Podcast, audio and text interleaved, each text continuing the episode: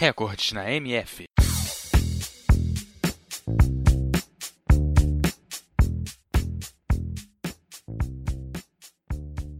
O futsal é um dos esportes mais praticados no Brasil e tem sua origem no esporte mais popular do mundo, o futebol.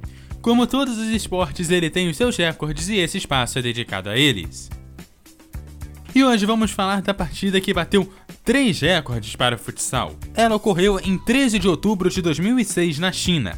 Na ocasião, o Brasil enfrentou o Timor-Leste e venceu por, acredite se quiser, 76-0 e virou a maior goleada na história do futsal.